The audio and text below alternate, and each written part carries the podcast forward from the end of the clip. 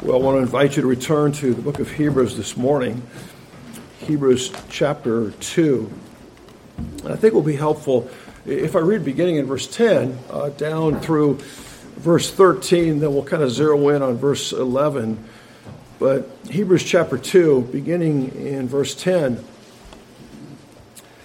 For it was fitting for him, for whom are all things, and through whom are all things in bringing many sons to glory, to perfect the author of their salvation through sufferings.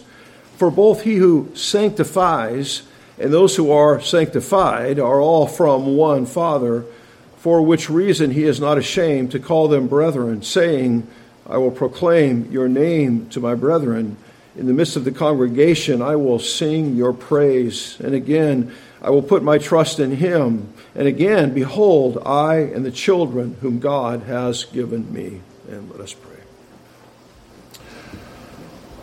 Father, we come again before thee and we're so thankful that the Most High is a prayer hearing God. And we thank you that we have an advocate with the Father. We thank you we have a great, glorious high priest who makes intercession for us. And you give us such incentive to, to pray to you. And I, I, I draw near to thee with those who are here this morning and would pray for the help of your Holy Spirit during these moments together to uh, just convey your, your precious truth, especially about your, your Son, your Holy Son, in a way that is uh, pleasing to thee, uh, in a way that is honoring to thee, and, and, and, truly helpful to our own Christian lives. I pray it would be um, for your glory, it would be for the good of our souls, it would be for the good of our own walk with you and the in the world within which you have put us. So just bless our time together, and we ask these things in Jesus' name. Amen. Well, we have, uh, as you know, been moving our way through uh, this particular section of Hebrews in, in recent weeks and, and brought out the uh, importance of our Lord's death in, in two different ways. Uh, on the one hand, his death is presented as a, a prelude to his exaltation um, his death is presented as the ground or the reason for his being exalted to the place of the right hand of, of God the Father. It's because of his suffering and because of his death he was crowned with glory and honor. But also, his death is presented as the goal or the reason for his humiliation. Uh, we read that he was made for a little while, while lower than the angels. This is so by the grace of God he might taste death for every man. Well, then, eh, as you move to verse 10, verse 10 makes the point that this kind of death that he died, which included suffering, it was a fitting kind of death. It was appropriate. It was necessary. And we notice this was true because of the character of God. God is referenced here as for whom are all things and to whom are all things. So, this is the infinitely wise and glorious God whose understanding is infinite. And it's unthinkable that such a, a God would choose a, a, course of action that was not wise and fitting and necessary and appropriate. We read from the gospel that Jesus had to go to Jerusalem and suffer many things from the elders and the chief priests and scribes and be killed and raised up on the third day. It had to happen this way, there was no other option. And we saw that it was fitting because it accomplishes God's purposes in bringing many sons to glory. And then also we noticed that it was appropriate or fitting because of our, our Lord's unique qualification in accomplishing this purpose or accomplishing this particular mission. As there was no other plan that would have accomplished the redemption of God's people, also there was no other person who had the necessary qualifications to accomplish this specific mission. He was made perfect through his sufferings to accomplish the salvation of his people. Well, then when we get to uh, verse 11, there's really a profound and a glorious statement here about his relationship to the many sons that are brought to glory. A great statement about the nature of his relationship to the people of God. It's presented in a, in a threefold way, and I think what it does, it, it helps you and I to understand our relationship with the person of Christ. If I were to ask you how you would depict your relationship with the person of Christ, there's any number of things that you might say. You might convey that he's your Savior or that he's your Lord or he's your Prince or other things that would come to mind. So, this particular text helps us to understand our relationship to the person of Christ in three respects, which may not be the first things that would come to your mind. That's what we'll consider this morning. In the first place, he is presented as the one who accomplishes the sanctification of his people. Jesus is presented here as the one who accomplishes the sanctification of his people. The text puts it like this For both he who sanctifies and they who are sanctified. Uh, the basic thought here of sanctification it's to uh, make holy or to consecrate, to set apart. Little um, more expansive definition would be to make us dedicated to God, either in becoming more distinct, devoted, or morally pure. I've made some reference to the commentary by Robert Martin and he indicates that the word sanctify has two possible meanings. In common usage, it means to set apart for sacred use, and he indicates it's used in the Greek translation of the Old Testament in this way God is he who sanctifies his people, sets apart his people. But he writes in the book of Hebrews, cleansing from defilement is a necessary corollary to the concept of sanctification as consecration. Purification, of course, is not the, the whole of sanctification, but where pollution of sin defiles the object, part of the act of sanctification is to cleanse away that defilement. He makes reference to the Puritan John Owen. The act of Christ, which is here intended, is that which he did for the sons when he suffered for them according to God's appointment. The writer thus uses the word to sanctify as a virtual equivalent to purify from sin. To purify from sin. And Owen himself wrote, The children that were to be brought into glory, being in themselves unclean and unholy, on that account separated from God, he has to purge their natures and, and make them holy. So I would offer uh, three or four further thoughts here um, in regard to this sanctifying act on the part of our Lord. Number one, it's presented as, as a work, it's based upon the sacrificial death of Christ. So we're saying that, that Christ is engaged in the work of sanctification, but that work is based upon what he specifically accomplished on the cross, on the sacrificial death of Christ. It's effected on the basis of his atoning work on the cross. William Lane wrote in Hebrews, references to sanctification are regularly coupled to a statement about, about the offering of the blood of Jesus. And this point is really powerfully underscored throughout the book of Hebrews, just maybe two other verses. In, in Hebrews chapter 10 and verse 10, uh, by this will we have been sanctified through the offering of the body of Jesus Christ once for all. Hebrews chapter 10 and verse 10. We've been sanctified through the offering of the body of Jesus Christ once for all. And then Hebrews 13 12 Therefore, Jesus also, that he might sanctify the people through his own blood, suffered outside the gate. The operative statement there would be that he might sanctify the people through his blood. So, the, the purifying work on the part of Christ is presented here as, as the effect of his sacrificial death on the cross. Well, a second thought here, and this relates to, excuse me, some application to what really what it means to be a Christian since this is a work of Christ Himself. It's a work of Christ in the souls of His people. A deep, therefore, a deep interest in being holy is an evidence of conversion. So the point I'm making here is since this sanctifying work, this purifying work of Christ is a deep, real, powerful work, in the soul, sanctification is to be set apart. Therefore, a great evidence of whether or not a person has been born again, that there will be a real, true, deep, ongoing interest in, in holiness. This, this must be the case because the one who is saved is also sanctified, and sanctification is the idea of being set apart for God. And, and if I can just maybe expand on this a little bit, I would put it like this this must be true because when a person is converted, there's union with the person of Christ, who himself is an infinitely pure and holy and glorious person. When a person is converted, for the first time, they share the life of Christ, and he's the radiance of his glory. He is the exact representation of his person. In him is no darkness at all. To behold his glory is to behold purity without darkness, purity, not carnality, or holiness, not worldliness. I, would also add this must be the case because in regeneration, the third person of the Trinity is involved. It happens because of the work of the Holy Spirit, the Holy Spirit in the soul. In John chapter 3, in our Lord's conversation with Nicodemus, he said, That which is born of the flesh is flesh, and that which is born of the Spirit is spirit. Do not marvel that I said to you, You must be born again. The wind blows where it wishes, and you hear the sound of it, but do not know where it comes from and where it is going, so is everyone who is born of the Spirit. So the Spirit who effects this immediate, eternal transformation is holy. It's the Holy Spirit. Another text that I, I think is very helpful in making this point that conversion will result in, in sanctification and an interest in holiness is 1 Corinthians chapter 6 and verse 9. Do you not know that the unrighteous shall not inherit the kingdom of God?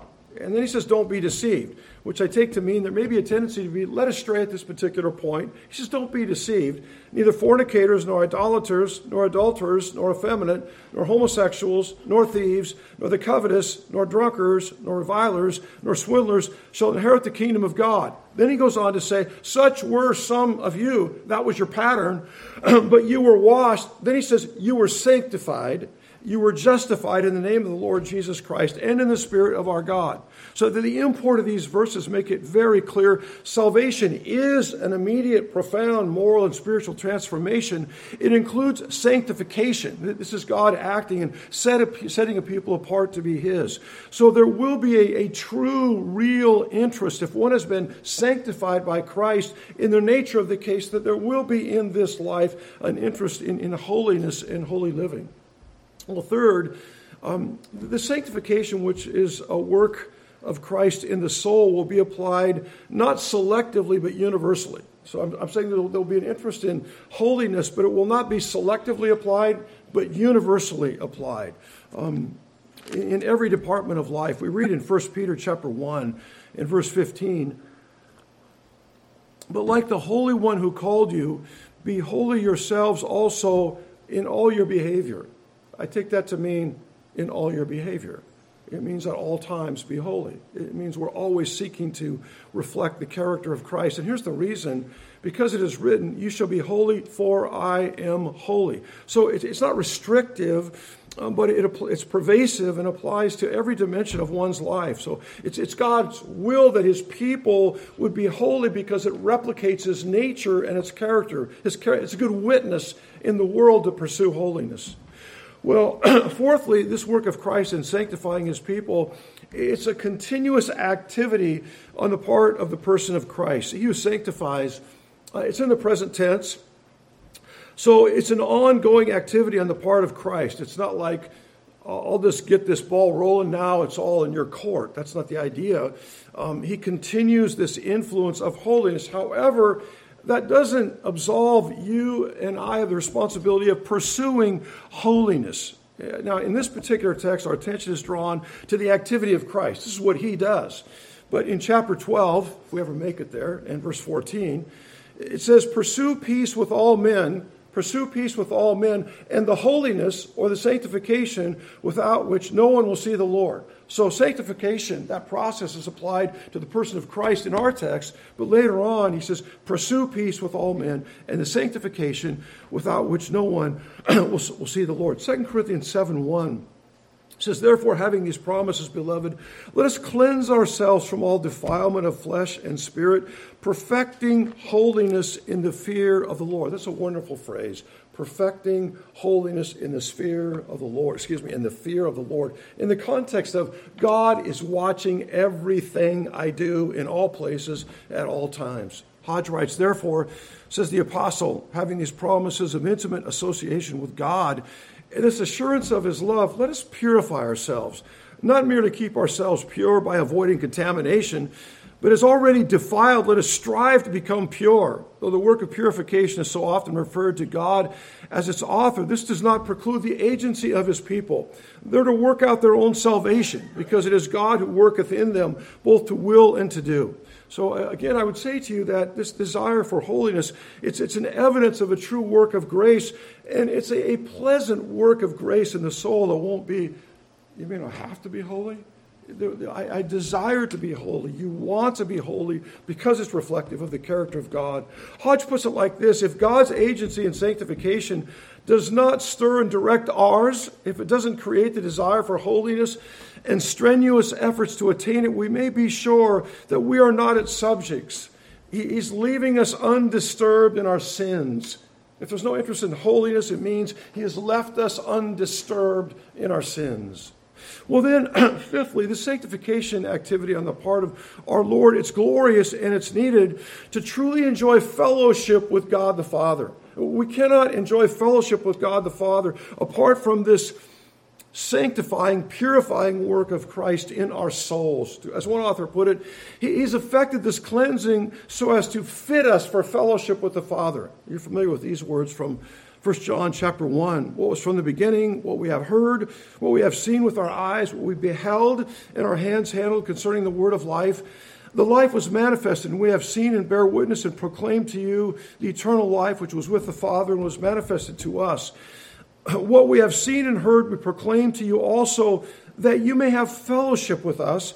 And indeed, our fellowship is with the Father and with His Son, Jesus Christ. And these things we write that our joy may be made complete, or that our joy may be made full. So, the effect of sanctification is, is fellowship with God, and the effect of fellowship with God is a unique kind of joy in the soul that only He can produce. And this is something that unconverted people cannot do. We couldn't do this prior to conversion because, according to Scripture, we, we, weren't sons and daughters. We were enemies. We were, we were dead in trespasses and sins and had no desire for this kind of fellowship or this inclination. It just wasn't there. We were separate from God. We were not deriving our life from the person of Christ. But this sanctification um, fits us and inclines the soul for fellowship with the being of God. Well, secondly, this relationship to Christ and his people is marked by the word I'm using here is identification. Identification. I'm thinking here of the little phrase in the middle of the verse, all from one Father. If you have a New American Standard version of the Bible, uh, all from one Father. The term all here it's inclusive and refers to the Lord Himself and all those who are sanctified by His blood. So it includes the one who is doing the sanctifying as well as those who are sanctified. And the New American Standard translation is all from one Father. Uh, you'll notice that the word Father is in italics, which indicates that it was not in the original text at all. It was added in. This was an interpretive decision uh, by on the part of the, the translators. So in the New King James, the American Standard Version, and the King James Version, they all read all of one. There's no mention of the word Father because it's not in the original text. The ESV has all have one source, no speculation about who that source is. and there's significant difference of opinion among commentators about um, this, this little pronoun one, uh, who or what it refers to. The, the pronoun could be what's called a masculine gender and refer to a person. And the options there would be God the Father, which would be supported by the previous verse, which makes reference to him for whom are all things. Some believe it refers to Adam as the source or the ancestor of all humanity. Some think it refers to Abraham. there's a common descent from Abraham. That would be supported by verse 16, which says, For assuredly he does not give help to angels, but he gives help to the descendant of Abraham. Or it could be, instead of the masculine gender, this pronoun one could be what is called the, the neuter gender. That's just the grammatical language. In that case, it doesn't refer to a person, doesn't refer to someone, but it refers to something.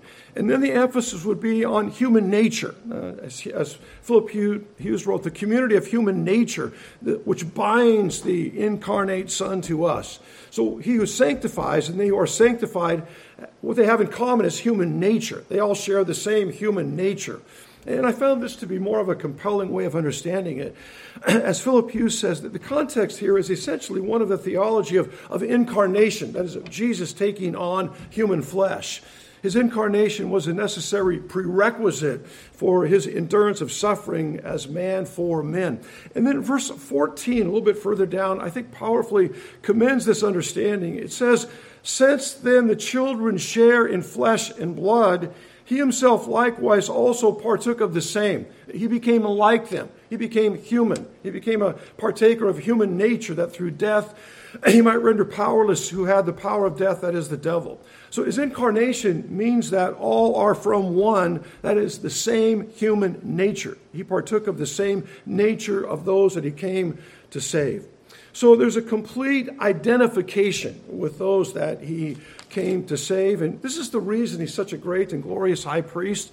He can sympathize with our weaknesses because he became like us. He was tempted in all things as a human being. And so he can help us when we are in need and we can draw near to him. So, our relationship with Him includes sanctification, it includes this identification with His people, and, and thirdly, key word here is condescension. the condescension of Christ in identifying with his people. The condescension of Christ in identifying with his people, for which reason he is not ashamed to call them brethren. He's not ashamed to call them brethren. As O'Brien puts it, the, the clause that follows serves to introduce the scriptural support for the solidarity between the Son and the sons. And the point here is that this phrase, for which reason he's not ashamed to call them brethren, that's a statement of solidarity between the person of Christ and the people that he came to save. And the three quotes from the Old Testament, they all support this idea that there is this oneness, this union, solidarity between Christ and his people. This is a, this is a glorious reality. As William Lane puts it, in spite of the qualitative difference in the sonship shared in the position of Jesus as sanctifier, as opposed to theirs as those who need sanctification, he does not hesitate to declare that they are his brothers. Our brotherhood is first, William, uh, excuse me, William Hughes writes, our brotherhood is first with him and then therefore with each other, for it's the brotherhood of the redeemed. Then the risen Lord refers to his disciples as my brethren. In Matthew 28 10, Jesus said to them, Do not be afraid, go and take word to my brethren. In John 20, verse 17, Jesus said to her, Stop clinging to me, for I have not yet ascended to the Father, but go to my brethren and say to them. Let me offer you four comments with, with respect to this condescension on the part of our Lord. And by condescension, I mean he's not ashamed to call his people brethren. Uh, first of all, our appreciation for this is heightened, I think, when we consider that we do have a tendency to be ashamed of him. You with me there? we do have a, t- he's not ashamed of us, but we do have a tendency to be ashamed of him. Uh, some have suggested there's an, an allusion here to Luke 9:26. Jesus said, "Whoever is ashamed of me and my words, of him will the Son of Man be ashamed when he comes in his glory and the glory of the Father and of his holy angels." The point is made uh, a bit stronger in John chapter 8. For whoever is ashamed of me and my words in this adulterous and sinful generation, the Son of Man will also be ashamed of him when he comes in the glory of his Father with his holy angels. And I would suggest to you that because we live in a sinful, perverted, fallen world and we have remaining sin, there's a tendency on occasion to be ashamed of the person of Christ and, and to cave into worldly peer pressure. If this was testimony time, we would probably all have examples of some time where we've done that, should have spoken up for Christ and didn't, or maybe waffled a little bit in the way that we presented the gospel. Let me give you an example, I think a good example from the New Testament. Um, I would offer Timothy as an example here. Um, let me just kind of convey what I mean. Here, here's what Paul writes about him. This is what was read in your hearing this morning. This is what Paul writes about Timothy in Philippians chapter 2. He says, I hope in the Lord Jesus to send Timothy to you shortly, so that I also may be encouraged when I learn of your condition. And then he says this I have no one else of kindred spirit who will genuinely be concerned for your welfare. For they all seek after their own interests, not those of Christ Jesus. But you know of his proven worth. He served with me in the furtherance of the gospel like a child serving his father. Therefore, I hope to send him immediately as soon as I see how things go with me. So that's what he says about Timothy. Now, about two years later, when he writes his last letter, Second Timothy, now he's writing to Timothy. And here's what he says. For God has not given us a spirit of fear, but of power and of love and of a sound mind. Therefore, do not be ashamed of the testimony of our Lord or of me as prisoner, but join with me in suffering for the gospel according to the power of God. Now, the question that comes to my mind is why do you have to tell a man like this not to be ashamed? I mean, why do you have to tell them, don't be ashamed of the truth, don't be ashamed of the gospel, don't be ashamed of your association with me, um, don't be ashamed to suffer for the gospel? Well, my answer is because there is an ongoing proclivity to be ashamed of the gospel, even though we understand all of its glory and all of its beauties.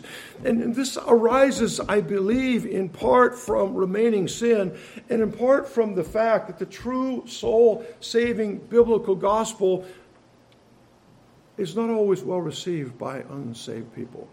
The true soul saving biblical gospel, I would argue, is offensive to the sensibilities of the natural man. Let me just give you, if, if all we had to do, if somebody comes up to you or I and, and, and says, What do I have to be saved from? It's just that simple. And we just take a few minutes and say, Well, you need to be saved from the reality of the wrath of God. That's what you need to be saved from. You need to be saved that because you are a sinner. And the wrath of God is directed toward you every single moment of every single day. Not just because you have sinned, because of what you are. You are the object of God's wrath every single day. That doesn't go over real big with unsaved man. Uh, that goes against his moral sensibilities. So there's a, there's a tendency to waffle a little bit, not bring all that out, make it a little bit more pleasing. So that there is this tendency to be ashamed of the gospel uh, of Christ, even though he is not ashamed to call us brethren.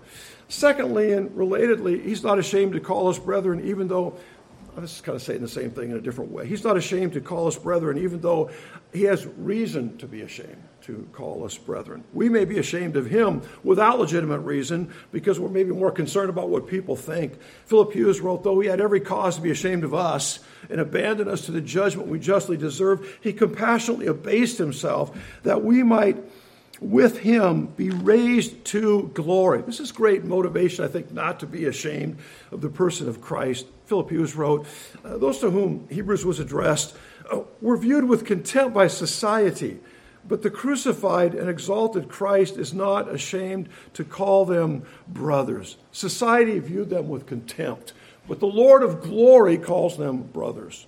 Well, third, this is a glorious reality. He's not ashamed to call us brethren because of the, the radical distinction between his, char- his character and ours. I'm saying this is a glorious reality because there's a great gulf fixed between his character and ours.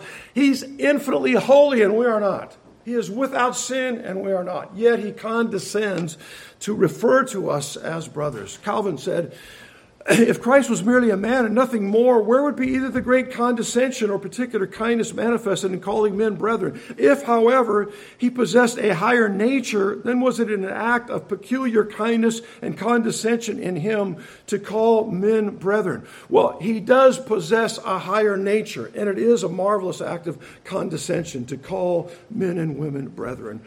And then just a final thought under this, this heading this is a great reality. He's not ashamed to call us brethren because our, our brotherhood with Christ is not just a function of the incarnation, it's a function of his redemption. This is a glorious reality because it's not just that he took on human flesh. He did, and that was needed, but it's particularly a function of his redemption. It's particularly a function of his suffering in your place and mine when he died on the cross.